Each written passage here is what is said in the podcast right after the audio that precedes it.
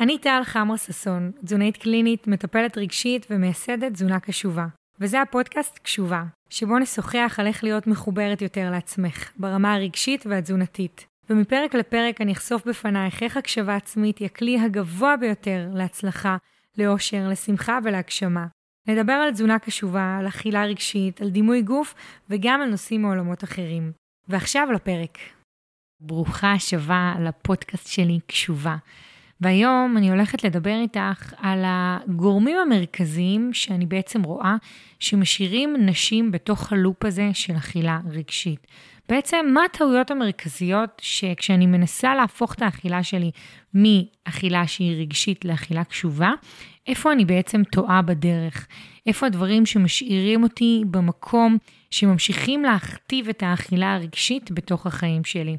אז אספתי לך ככה נקודות שהן בעיניי נקודות מאוד חשובות, שכל אחת מהן יכולה להיות פרק שלם, וכל אחת מהן, אם תרחיבי ותבחרי בסוף הפרק לקחת רק אחת ולנסות לחקור אותה יותר ביום-יום שלך, כנראה שאת תביני שגם בתוכה נמצאות הרבה נקודות נוספות ותשובות לאכילה הרגשית שלך. אז בואי נתחיל.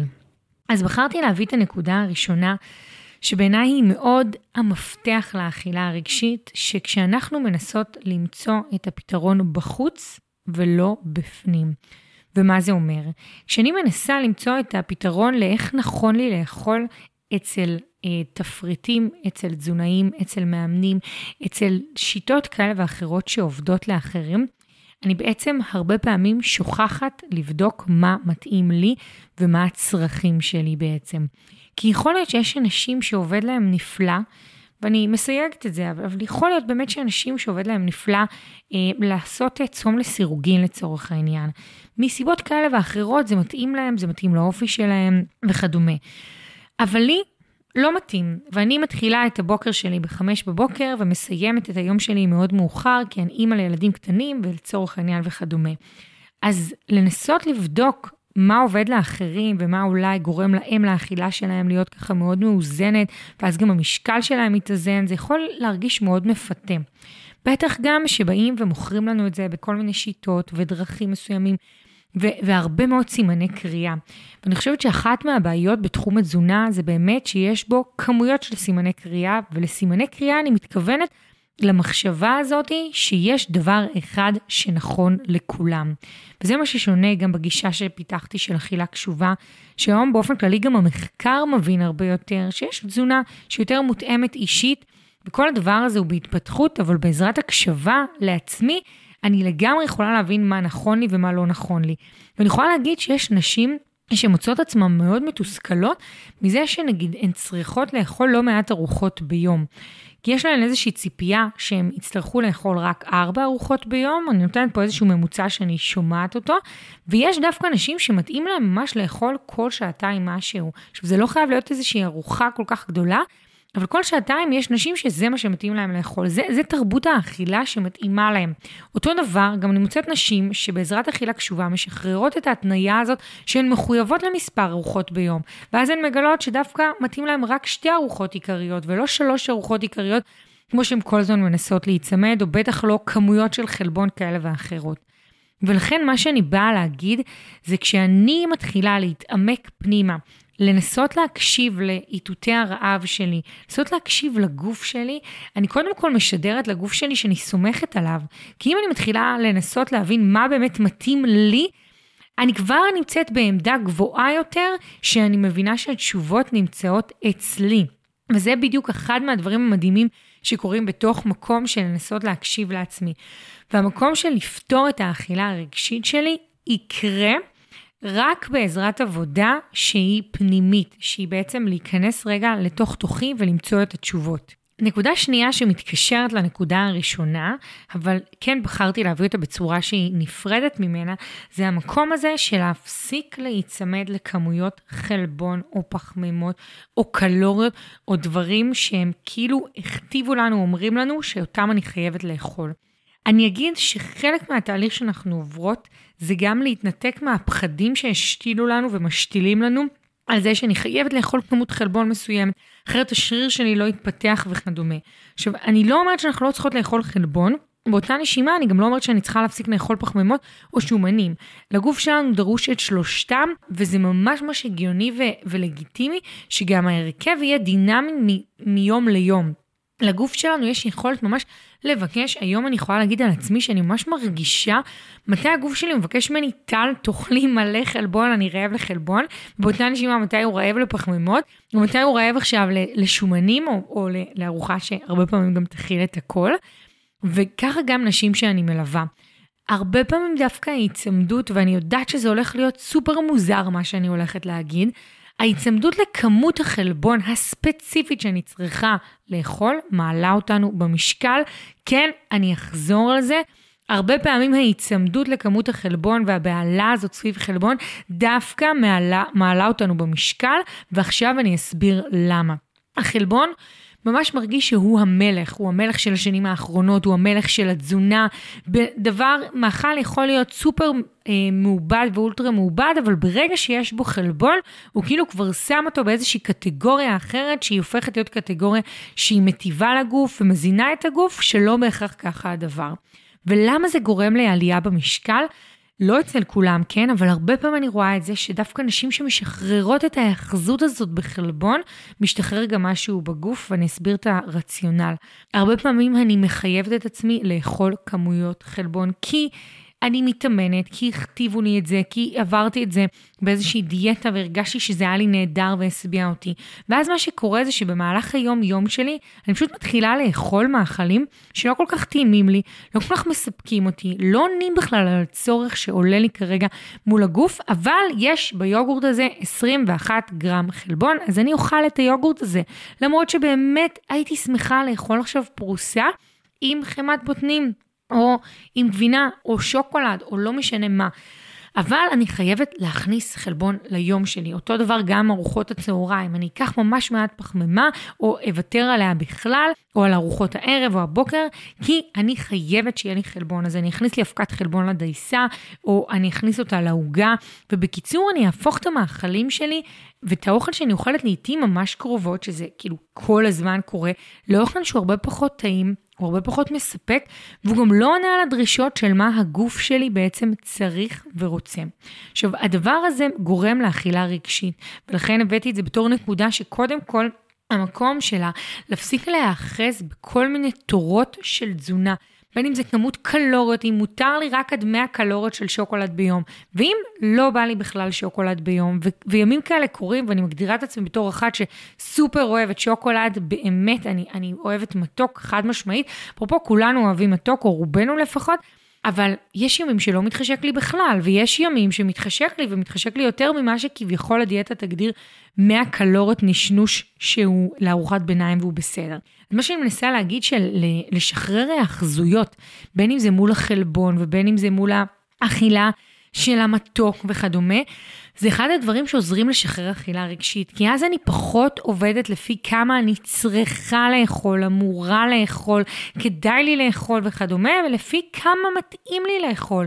וכשאני מתחילה לשאול את עצמי מה מתאים לי, האם מתאים לי, האם טעים לי, מה בא לי, אז קודם כל אני מתחילה להיות מחוברת לעצמי, ומי שעוקבת אחריי ומי ששומעת אותי, זאת אומרת, זה לא הפרק הראשון שלה, היא יודעת שהדרך לשחרר אכילה רגשית היא דרך להתחבר לעצמי. זאת הדרך שבה אני עובדת. החיבור לעצמי הוא המפתח לכספת הזאת שתשחרר אותי מאכילה רגשית. וכשאני מתחילה לשאול את עצמי מה באמת מתאים לגוף שלי, ומה מתאים לי גם, אפרופו, זה מה שמתאים לגוף שלי לא בהכרח יתאים כרגע כי אולי אני באמת מבינה שמתאים לי עכשיו לאכול ארוחה מבושלת, לפעמים ממש יש את החשק הזה לארוחה שהיא ככה מבושלת, ואני אולי, אין, אין לי את האופציה לאפשר לעצמי את זה, כי אני כרגע לא בבית, אז אני, אז אני מוצאת איזושהי פשרת ביניים וגם זה בסדר. אז בקיצור, אם נסכם את הנקודה השנייה שלנו, להתיר את ההאחזויות האלה של כמה חלבון, כמה קלוריות, כמה פחמימות, ולהתחיל בעצם להבין שהתשובות לכמה נכון לי ומה נכון לי נמצאות אצלי. וכשאני אייצר יותר ויותר ארוחות שהן טעימות ומספקות, ובאותה נשימה הן גם רוב הזמן מזינות אותי כמובן, אני אתחיל בעצם להפחית את האכילה הרגשית, כי אני אהיה הרבה יותר מסופקת, ובאותה נשימה אני גם אהיה קשובה יותר לגוף שלי, ואתם לא מבינות כמה רק המקום הזה של לשחרר אוכל שלא מספק אותי, זה אחד מהדברים שמייצרים הרבה יותר נחת ואיזון מול האכילה הרגשית. הגענו לנקודה השלישית. הנקודה השלישית בעצם אומרת שכדי שאני אפסיק את האכילה הרגשית, אני צריכה להבין שהעבודה היא לא רק ובעיקר לא בתוך הרגע שהאכילה הרגשית קורית. עכשיו, אכילה רגשית זה יכולה להיות, כמו שאת כבר יודעת, כנראה, אם האזנת לי כבר מקודם, זה, יכולה להיות אכילה נשנשנית, והיא יכולה להיות אכילה כזאת של אה, פום, או של החוויה הזאת של fear of missing out, שמחר לא יהיה או מחר יהיה אסור, ויכולה להיות התקף אכילה, ויכולה להיות פשוט להמשיך ולאכול את העוגה או את המאכל, רק כי הוא מונח מולי, או איזשהו רצון כזה להתפוצץ מאוכל וכדומה. עכשיו, במקום הזה של אכילה רגשית, הרבה פעמים אנחנו מנסות לייצר איזושהי הקשבה בתוך הרגע הזה של הניתוק. כי הרי אכילה רגשית והתקפי אכילה הם בעצם מצביעים על ניתוק שלי מעצמי, מהגוף שלי, מהרגשות שלי וכדומה. ואז אני מנסה בעצם לייצר לעצמי הרבה מאוד הקשבה בתוך הנקודה הזאת של הניתוק. אבל זה קצת כמו ללכת ולהתנגש בקיר.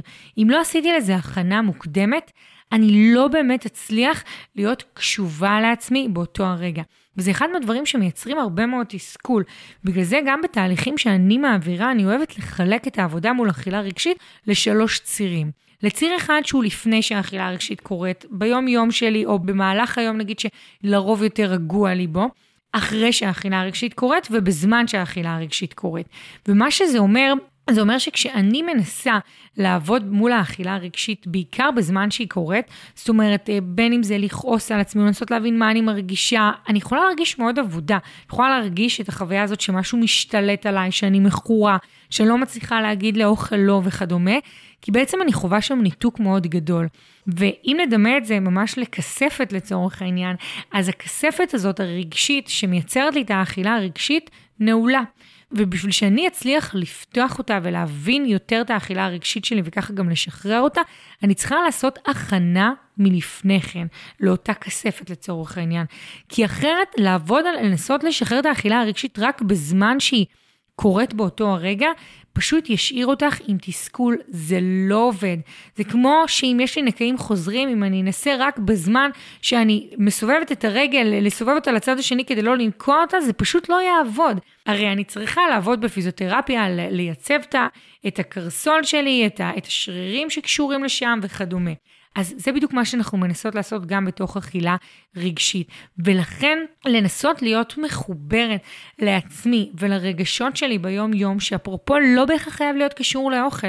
זאת אומרת, חלק מההכנה הרגשית שאני רוצה לעשות כדי להפחית את הדחף לאכילה רגשית ולהפסיק את הדחף לגמרי, זה ממש עבודה של חיבור לעצמי. אז זה גם כמובן במימד הזה מול האוכל, של, כמו שאמרתי, הנקודה למשל של הסיפוק מול האכילה, ולהבין שהתשובות נמצאות אצלי, אבל לא פחות חשוב, גם במימד הרגשי מול עצמי, לשים לב יותר לצרכים שלי, לשים לב יותר מתי, מתי אני פועלת מתוך מה אני כביכול צריכה, מאשר מה באמת אני רוצה ועושה לי נעים, כמה אני מחוברת לעצמי, כמה אני שמה לב ל, אה, לרגשות שלי במהלך היום, כמה קל לי לשלוף את הרגשות שלי, לדעת, לתקשר אותם, לתקשר את הצרכים שלי מול אנשים אחרים, לשים גבולות. נתתי ככה ממש בחצי משפט את כל הנקודות האלה, ויש עוד הרבה נקודות, אבל בקיצור, לשים לב לצרכים ולרגשות שלי.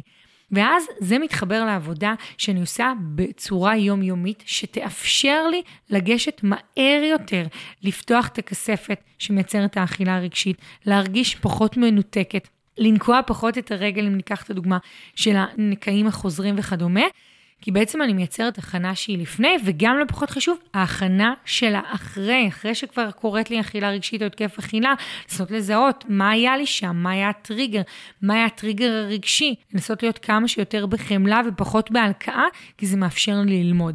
ולכן המקום הזה של להבין שהעבודה מול אכילה רגשית, ואני רואה את זה אצל הרבה נשים שפונות אליי, לפני שהן נכנסות לתהליך איתי, או ממש בתחילתו של התהליך, שהן מאוד אומרות לי, יאללה, כאילו, טל, הן לא מתנסחות ככה אף פעם, אבל כאילו, ה, ה, מה שאני מרגישה זה, טוב, יאללה, בוא, בוא נדבר תכלס, מה עושים בזמן אכילה רגשית. ואם אני רק אעבוד בנקודה הזאת, אני פשוט אפספס כל כך הרבה, וגם אם אני לא אעשה הכנה מוקדמת לזה, ואני בעיקר אשאר עם חוויה של כישלון, כי זה פשוט לא יעבוד. ולכן, מאוד מאוד מאוד חשוב לעשות באמת את ההכנה המוקדמת ולנסות להיות מחוברת לעצמי בבוקר, בצהריים, בערב, ולא רק שקורית האכילה הרגשית למעשה. דבר נוסף, וזאת הנקודה הרביעית שלנו, זה לשים לב לדיבור הפנימי שבי. הרבה פעמים אני מקלה מאוד על הדיבור הפנימי שיש לי אה, אל עצמי, אליי. הרבה פעמים יש לי איזושהי חוויה ותחושה כזאת שאחרי שאני אאזן את האכילה הרגשית ואחרי שאני ארד במשקל, אז אני אוהב את עצמי, אז אני אהיה בסדר, אז הכל יסתדר וכדומה. ואז אני בעצם משמרת דיבור שהוא דיבור פשוט רעיל, שמדבר על זה שאני שמנה ואני פרה ואני לא בסדר ואני גרועה ואני לא באמת יודעת לאכול כמו שצריך וכדומה. או הייתה לי עכשיו אכילה רגשית ופשוט דיברתי על עצמי מגעיל. עכשיו, אני יודעת שזה אחד הדברים הכי קשים בעולם, באמת. אני, אני יודעת את זה גם מהמקומות שלי על עצמי, גם העבודה שהייתה לי מול אכילה רגשית והתקפי אכילה, וגם עוד מחוזות בחיים שלי, שכשדברים לא מצליחים, או שאני עושה טעויות, או שאני חוזרת להרגלים ישנים שלא מטיבים איתי, אני מרגישה ישר את האוטומט, הרבה פעמים שכאילו רוצה לרדת עליי. אבל, אחרי שהרגשתי את האוטומט שרוצה לרדת עליי, השאלה מה אני עושה.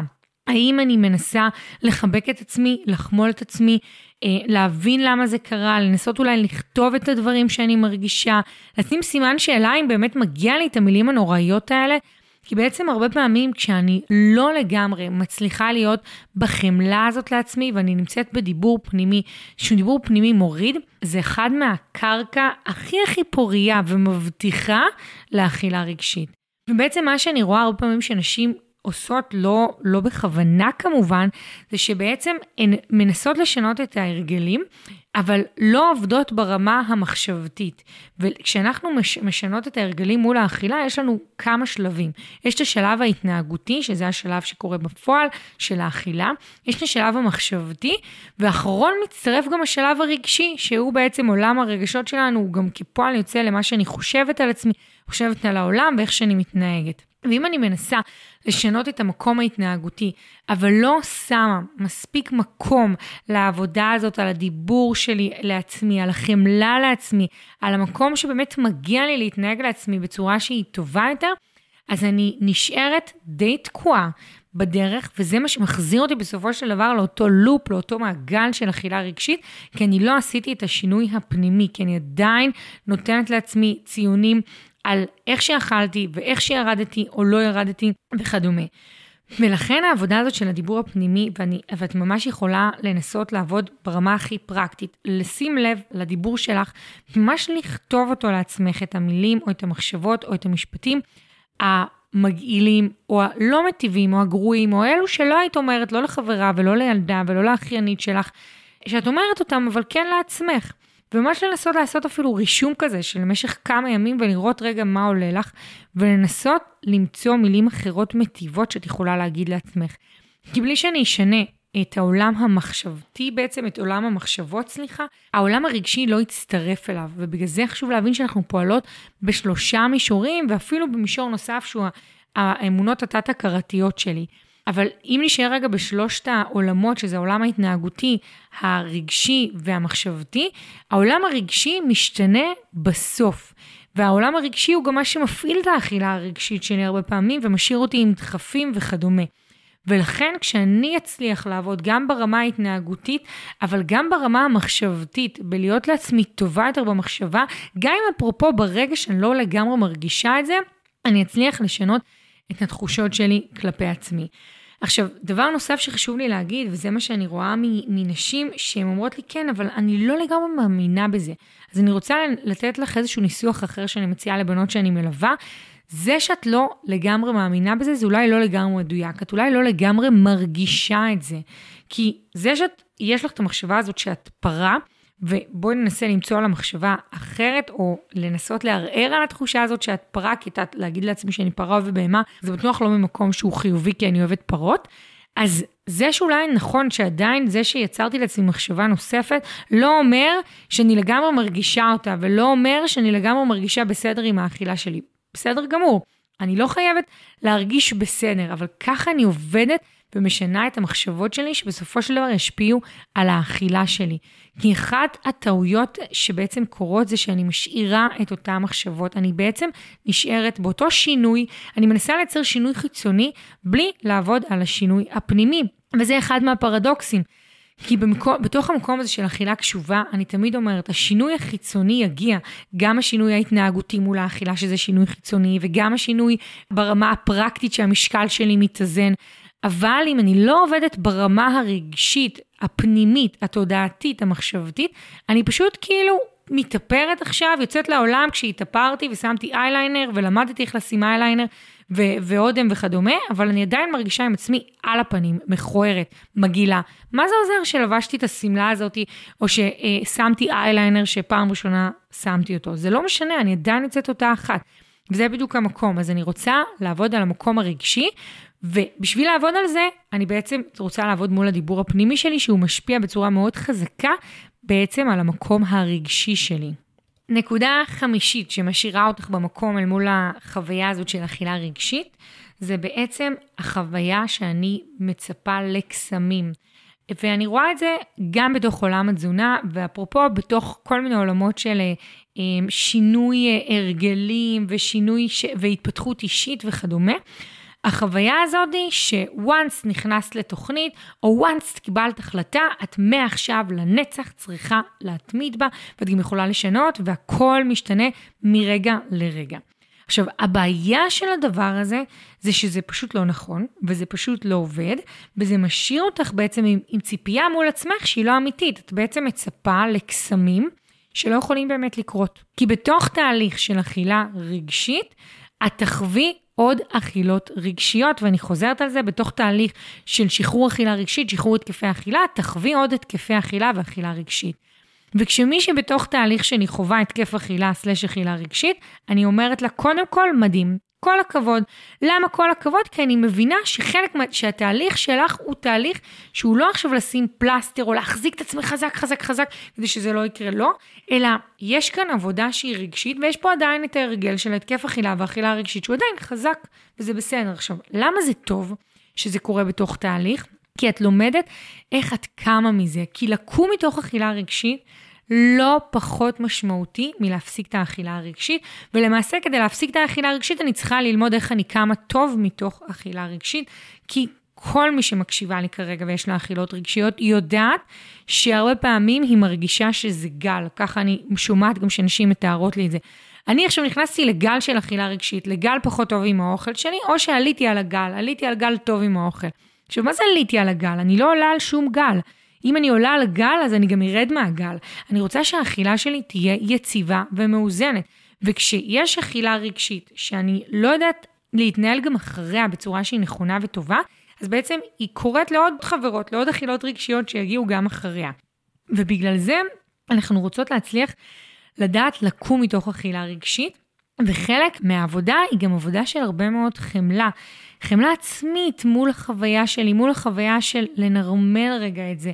עכשיו, בתוך תהליך, ואני באמת חושבת שאצל מרבית התהליכים, או אם את תחשבי על מישהו אחר, זה ברור לך שאם עכשיו את בתהליך של, אה, שהחרדה שלך פחות תנהל אותך, או הדיכאון פחות ינהל אותך, או, או אה, דברים אחרים אה, פחות ינהלו אותך, אז ברור לך שכנראה יש שם איזה שהם רגרסיות בחוויה הזאת, שאת בעצם שנייה חוזרת אחורה. זאת אומרת, שנייה את, שוב פעם חווה את אותו הדבר. כי בסופו של דבר גם העבודה שלנו ב, בתוך תהליכים שהם תהליכים משמעותיים ורגשיים, היא עבודה ספירלית. זאת אומרת, אני עולה לנקודה מסוימת, ואז אני טיפה יורדת, ואז בנקודה שאני גם יורדת, אני מגיעה להמון מסקנות ותובנות, שעוזרות לי גם להגיע לנקודה גבוהה יותר, ואז שוב פעם הרבה פעמים יש שם איזושהי ירידה, ואז שוב פעם אני עולה וכדומה. ואם אני מצפה מעצמי להיות רק בעלייה ורק באיזשהו קו לינארי, אני פשוט עשויה להתאכזב בגדול, ואני לא אצליח גם להתקדם בכלל. אני לא אצליח לעשות איזשהו שינוי. ולכן העבודה הזאת של להבין שזה לא עכשיו התחלתי תהליך למען אכילה רגשית, או נפלו לי פתאום תובנות על עצמי, יכול להיות שאפילו עכשיו נפלות לך תובנות, ואת אומרת, בואנה, זה נכון, ואני מתחברת לזה וכדומה, יאללה, מעכשיו, 1, 2, 3. אז קודם כל זה מעולה, הדרייב הזה, וזה מעולה גם ליישם את 1, 2, 3, אבל אני רוצה להבין שזה לא מ-0 ל-100, שזה מתכתב עם בעצם הנקודה הבאה שלנו, שהיא הנקודה השישית שלנו, שזה לצאת רגע ממחשבה דיכוטומית מהמקום הזה של הכל או כלום. כי אחד מהדברים שמשאירים ממש ממש במקום את האכילה הרגשית, זאת החוויה שלי שאני או מצליחה או לא מצליחה בתזונה. או ילדה טובה או לא ילדה טובה, או מאכלים בריאים או מאכלים אסורים וכדומה. והחוויה הדיכוטומית היא בעצם חוויה נוקשה, והיא חוויה שמשאירה אותי בתוך הלופ הזה של אכילה רגשית. כי כמה לכולנו קודם כל יש אכילה רגשית, וכמה לכולנו לפעמים אכלתי כמה כפות יותר מהתבשיל, כי הייתי רעבה יותר, או שכחתי את האוכל או כדומה. אני קוראת לזה אכילה רגשית רגעית. לכולם, לכולם, בלי יוצא מן הכלל יש אכילה רגשית רגעית. ההבדל הוא הרבה פעמים שיש אנשים שלא מייחסים לזה חשיבות, כי מבחינתם אכלתי קצת יותר שוקולד וסבבה וסלמת. למי שיש אישיוז מול האוכל, התייחס לאותה אכילה רגשית רגעית לצורך העניין. שזה על, זה, זה אכילה רגשית שהיא כאילו מינורית, שזה אכלתי כמה ביסים יותר, זה לקחתי ביס מהעוגה, זה הציעו לי פטיבר במשרד ואכלתי את זה למרות שזה לא טעים, זה כזה כאילו דברים שהם כזה בקטנה נקרא לזה, ואז האכילה הרגשית הזאת הרי מובילה לעוד אכילה רגשית, כי אני מתבאסת על עצמי וכי אני מרגישה שאת החוויה הזאת הדיכוטומית והנוקשה של למה עשיתי את זה ולא הייתי צריכה לעשות את זה וזה היה מוגזם וכדומה. ובגלל זה כשאני עובדת על לצאת מהציפייה של הכל או כלום ושחור או לבן, זה אחד מהדברים שמשחררים את האכילה הרגשית שלי, כי הם, הם משאירים אותי עם רמה מסוימת של אכילה רגשית, כי לכולנו יש אכילה רגשית, כי אוכל ורגש קשורים אחד לשני, ואני לא יכולה להפריד אותם ולנתק אותם בצורה שהיא כאילו מוחלטת לשני קצוות אחרים, לא, אבל אני מצליחה להפריד אותם. ואני מצליחה שהם יהיו פחות קשורים אחד לשני ופחות ינהלו אותי, שזה אחד מהדברים שבעצם אני מאוד רוצה לעשות מול האכילה שלי ומול החשיבה שלי. והרבה פעמים נשים עם חשיבה נוקשה מול עצמן, או חשיבה שהיא דיכוטומית, או פרפקציוניסטית לא מטיבה במחוזות נוספים בחיים שלהן, יחוו גם אכילה שהיא רגשית. והמקום הזה של אכילה רגשית הוא באמת, כשאני מצליחה לשחרר את הדיכוטומיות הזאת, אז אני יכולה לעבוד עליה גם אפרופו, לא רק מול האוכל, אני יכולה לעבוד עליה גם בעוד מחוזות בחיים שלי, זה עוזר לי לעבוד על האכילה הרגשית שלי, וזה עוזר לי לשחרר אותה. וכשאני נשארת במחשבה של טוב או רע, אני בעצם משאירה את האכילה הרגשית בתוך החיים שלי.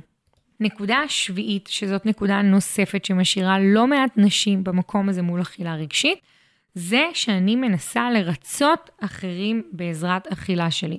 אפרופו, זה נכון גם לנשים שמנסות לרצות בכללי, ויש קשר ישיר בין המקום המרצה לבין האכילה. בעצם, ככל שאני מרצה יותר, הסיכוי שתהיה לי אכילה רגשית היא גבוהה יותר. אני ארחיב על זה בפרק שלם כשלעצמו, אבל אני עכשיו אתייחס לנקודה אחת מאוד ספציפית, וזה בעצם המקום שאני מרצה אחרים בעזרת האכילה שלי. ומה זה אומר? זה אומר שאני מנסה לעבוד על אכילה רגשית, ואני מנסה באמת אולי להיות קשובה יותר לעצמי, ולאפשר לעצמי לאכול את מה שאני אוהבת, וגם לשאול את עצמי את תחושות הרעה והשובע שלי, ולהיות מחוברת לרגשות שלי, אבל בזמן שאני פוגשת את בן הזוג שלי, או את החברה שתמיד בדיאטה, או את אימא שלי, או מי שאני מרגישה שמצפה ממני לרדת במשקל, או לאכול בצורה מסוימת, אז אני מתחילה לרצות אותו. עכשיו, לרצות אותו, אפרופו, זה יכול להיות להזמין סלט מולו, כי הוא מצפה שאני אוכל רק ירקות, או בעיניו לאכול מוקרם זה לא לעניין, או לרצות אותו זה גם, אני נפגשת עכשיו עם אדם שממש אוהב לאכול, והוא מצפה כל פעם שאנחנו נפגשים שאני אוכל איתו. אז לא משנה אם אני רעבה או לא, לא נעים לי להגיד לו לא, אז אני אוכלת איתו. וזה אחד מהדברים שבעצם משאירים אותי במקום שאני מתקשרת עם אחרים בעזרת האכילה שלי. אני בעצם מרצה או מנסה לרצות אחרים בעזרת האכילה שלי. והבעיה היא שכשאני מנסה לרצות אחרים, אני מפסיקה לרצות את עצמי ומתרחקת מעצמי, מפסיקה להיות קשובה לעצמי. ואז מגיעה האכילה הרגשית, רגע אחרי המפגש, אפילו שיכול להיות שבחרתי לאכול את האוכל שאני הכי אוהבת בעולם מול אותו אדם, אבל אני הרגשתי שניסיתי גם לרצות אותו, וזה הגיע בעיקר מזה. או יכול להיות ששבעתי כי אכלתי מהסלט, ואכלתי בכמות גדולה, ואכלתי גם טופו או חזה עוף, אבל לא רציתי את זה, רציתי בכלל לאכול משהו אחר, אבל לא היה לי נעים. כשאני מופעלת מהמקום שלא נעים לי ומהמקום המרצה וכדומה, אני משאירה ומנכיחה את האכילה הרגשית בתוך החיים שלי. ולכן לעבוד על התקשורת הזאת, שאני מתקשרת עם אחרים בעזרת אוכל זה משהו שהוא מאוד מאוד מאוד חשוב לנסות לזהות את הרגעים האלה שזה קורה, ואני אפתיע אותך שזה יכול לקרות לך הרבה יותר ממה שאת מדמיינת או מצפה. זה הרבה פעמים ממש באמונות שהן בתת מודע שלנו. זאת אומרת, אני לא, לא מספיק אפילו שמה לב שבחרתי לקחת את העוגה, או בחרתי לא לקחת את העוגה, בגלל שאם היא תחשוב עליי שאני בדיאטה, אז היא תחשוב עליי משהו שלילי, או היא תחשוב עליי דווקא משהו חיובי. אצל כל אחד ומפגש עם אנשים זה שונה. ולכן, לרצות אחרים זה פשוט מקרה אבוד, זה לא יעבוד לנו בכלל, זה בעיקר משאיר אותי לא נאמנה לעצמי ומרוחקת מעצמי, ואמרנו שאנחנו רוצות להתחבר לעצמי, כי החיבור לעצמי הוא זה שיוליד בעצם את היכולת שלי להיות טובה יותר ויפחית לי את הדחפים ואת האכילה הרגשית. והחלק האחרון והשמיני, ואיתו אני אסכם, שגם הוא מתחבר קצת לשתי נקודות הראשונות, אבל שונה, לצאת מתודעת הבריא והלא בריא, לצאת מתודעת הדיאטה. זה אחת מהטעויות שמאוד מאוד נשמרות. זאת אומרת, נשים מנסות להפסיק את האכילה הרגשית שלהן, אבל באותה נשימה לשמר תודעה מאוד חזקה של דיאטה, תודעה מאוד חזקה של אני בלי אכילה רגשית, אבל גם אסור לי לאכול את הדברים האלה והאלה, ואני נמנעת מהמאכלים האלה והאלה. עכשיו, כשאני משאירה את החוויה הזאת שאסור לי מאכל מסוים ואני צריכה להימנע ממנו או הוא לא בריא לי, אני בעצם נשארת במקום שאני עדיין מפחדת מאוכל. ואם אני מפחדת מאוכל, אז אני, אני עדיין במקום שבעצם הקשר שלי מול אוכל הוא קשר רגשי ולא בריא. עכשיו, אני לא מדברת על נקודות של צליאק או, על אה, סיבות כאלה ואחרות של נשים שצריכות להימנע. אני כן אסייג אבל ואגיד שברוב המצבים הרפואיים, אפילו נשים שמגיעות אליי שיש להן סכרת או טרום סכרת או לחץ דם, כשיש שם אכילה רגשית, לנסות לעבוד רק לפי זה שאסור את זה ואסור את זה ואסור את זה, לפי איזשהו תפריט שמוציאים לנו מקופת החולים, פשוט לא יעבוד, כי האכילה הרגשית נשמרת. ולכן, אחת מהטעויות זה שאני לא מתאימה את המקום גם למה שנכון, למה שמתאים, למה שנעים לי. ויותר מזה אני אגיד שהרבה פעמים אני פוגשת כל כך הרבה מיתוסים, נגיד אני נזכרת במישהי שעברה אצלי תהליך שפשוט הייתה בטוחה שקטניות זה לא בריא, כי זה כאילו מעלה את הסוכר, שזה לא קטניות. זה עדשים, זה שהות לבנה, זה אה, חומוס וכדומה, אבל פשוט זה מזוהה במקום הזה של הדיאטות, זה כאילו יש חלבון אחר שהוא כביכול עדיף יותר מזה, ואז לכן הוא מזוהה בתור משהו שהוא כביכול פחות טוב, למרות שנגיד שבכובע התזונ... של התזונאית, קטניות הן פשוט מדהימות. אז במקום הזה, אז קודם כל צריך להבין האם באמת אני מושתתת לפי אמונות של בריא לא בריא, והאם בעצם זה לא בריא לא בריא, אלא דיאטטי ולא דיאטטי, והאם המקום הזה לא משמר לי את האכילה הרגשית ואת הפחד מאוכל. כי אם יש לי אה, רשימה של דברים שאסור לי, שאני צריכה להימנע מהם, אני בעצם ממשיכה את הפחד מול אוכל. עכשיו, אני לא אומרת שצריך לאכול בוקר, צהריים וערב עוגת שמרים, וזה רק מה שלאכול. ממש ממש לא, זה גם לא מה שאני מאמינה, אני גם לא חיה ככה. אבל אני כן אומרת שבריא זה מכלול גדול ביותר. ובריא זה רמות הסטרס שלי והרגשות שלי, ואיך אני מתנהלת בעולם, והמצב החברתי שלי והסוציו-אקונומי שלי, והחוויה הבריאותית שלי מול הגוף שלי. והרבה פעמים כשאני יוצאת רגע מה, מהגישה הזאת שיש רק אוכל בריא ולא בריא, אני מצליחה גם להבין שזה בסדר לפעמים להכניס גם לגוף שלי אוכל שהוא פחות מזין, אבל אני בחרתי את זה עכשיו מתוך בחירה נעימה. אכלתי את זה גם באנרגיה שהיא טובה, באנרגיה של רשות, זה לא התפתח להתקף אכילה, זה לא היה בכמות שהיא מוגזמת. מדהים, זה ממש בסדר שחלק מהאכילה שלי תהיה גם כזאתי. ובגלל זה הרבה פעמים כשאני עובדת לפי מחשבות של בריא או לא בריא, זה אחד מהדברים שממשיכים את האכילה הרגשית, כי בעצם אני עדיין מאמינה שאני צריכה להימנע ממאכל מסוים, אני מאמינה שאני צריכה להימנע מקבוצת מאכלים, ואז אני גם הרבה יותר חושבת עליהם. הרבה יותר מפחדת להיפגש בהם, לאכול אותם וכדומה, וזה בעצם משמר את המקום, ואז יש שוב פעם את החזרה הזאת למעגל של האכילה הרגשית. ואני רואה את זה אצל הרבה מאוד נשים, הן מצליחות תקופה, והן אומרות לי, כמו שאמרתי מקודם, עליתי על הגל, הצלחתי תקופה לשמור, נמנעתי ממתוק, אכל, לא אכלתי גלוטן, גם לא הייתה לי אכילה רגשית. וברגע שאכלתי את אותו גלוטן, את אותו מתוק, את אותו, הכנסתי לבית את הנוטלה, את הכריות, לא משנה מה, אז חזרתי מהחופשה והייתה לי, ולא הפסקתי, לא הפסיקו האכילה הרגשית. הסיבה היא כי לא עבדתי נכון באותם זמנים שהייתה לי, ש, שהתנזרתי מאותם מאכלים. שימרתי בעצם את הפחד המאוד גדול שלי מול אותם מאכלים. וכשאני משמרת פחד מול אוכל, וכשאני משמרת תבניות של אסור, מותר, בריא, לא בריא, זה פשוט קודם כל טעות אחת גדולה, וטעות שממשיכה להראות לי שיש לי עוד ועוד אכילה רגשית. ובאמת במקום הזה מול הבריא ומול הלא בריא, חשוב להבין שבריא זה מכלול. ולחץ מאוכל וסטרס מאוכל וחוויה של חוסר שליטה מול האוכל, זה בוודאות לא בריא. זה בוודאות מקום שמשמר אותך בחוויה לא בריאה ולא מטיבה מול עצמך. ולכן לשחרר את האמונות האלה של בריא או לא בריא. עכשיו, אני לא אומרת שאין אוכל שהוא עדיף יותר או מזין יותר וכזה שהוא פחות, חד משמעית. אבל זה לא שבכל כמה קוביות שוקולד אני עכשיו הופכת לבן אדם לא בריא. זה ממש לא עובד ככה. וזה לא שאם עכשיו שבוע אכלתי בחוץ, הפכתי להיות בן אדם לא בריא. זה לא עובד ככה. מה שבעיקר זה מייצר זה שאם אכלתי יותר קוביות שוקולד או אה, יותר חתיכת עוגה וכדומה, ממה שבעיניי מוגדר כמותר או אסור, זה בטוח הופך אותי לא בריא, כי זה מכניס אותי לסטרס ולחץ, ובגלל זה ברור שאכילה רגשית היא לא בריאה, היא לא בריאה לי מנטלית, היא לא בריאה לי נפשית, היא לא בריאה לי פיזית. אבל ככל שנצליח להיפרד מהגדרות של מאכלים וסימונים בעצם, סימונים רגשיים של אותו מאכל, זה התווית הרגשית, מה שאני קוראת לה, שאני שמה תווית רגשית על אוכל, ככל שיהיה לו פחות תווית רגשית, אני אצליח גם להפחית את החשקים שלי, להרגיש פחות שאני חושבת על אותו מאכל, אני פחות מפחדת ממנו, ואז באמת להצליח לאכול ממנו בצורה שהיא מטיבה ונעימה וקשובה. אז אלה היו שמונה הטעויות שבעצם אני רואה שנשים עושות כשהן מנסות להיפרד מהאכילה הרגשית. אני ממש ממציאה לך, כדי לקחת את הפרק הזה ובאמת ליישם אותו, תבחרי לך נקודה אחת או שתיים שאת מזדהה איתה, תרחיבי עליה, תכתבי, אפילו תקשיבי לפרק הזה פעם נוספת, תנסי לקחת משהו וליישם אותו ביום-יום שלך ולנסות להבין שאולי הוא, אם תתמידי בו, הוא אחד מהדברים שיוציאו אותך עוד מתוך המקום של האכילה הרגשית. אם את רוצה לקחת את הדברים יותר לעומק, את כמובן מוזמנת לכתוב לי קודם כל באינסטגרם מה לקחת מהפרק ומה התחושות שלך כשאת שומעת את זה, לאיזה נקודה הכי התחברת. מוזמנת גם להציץ באינסטגרם שלי וגם כאן למטה בקורסים שאני מלווה, או פשוט לשלוח לי הודעה פרטית. ואני רוצה להגיד לך סופר תודה שאת כאן ושאת מאזינה לפרקים שלי ולפודקאסט שלי, וכמובן תודה לקובי מלמד, העורך של הפודקאסט הזה, ואני מאחלת לך המשך יום מהמם.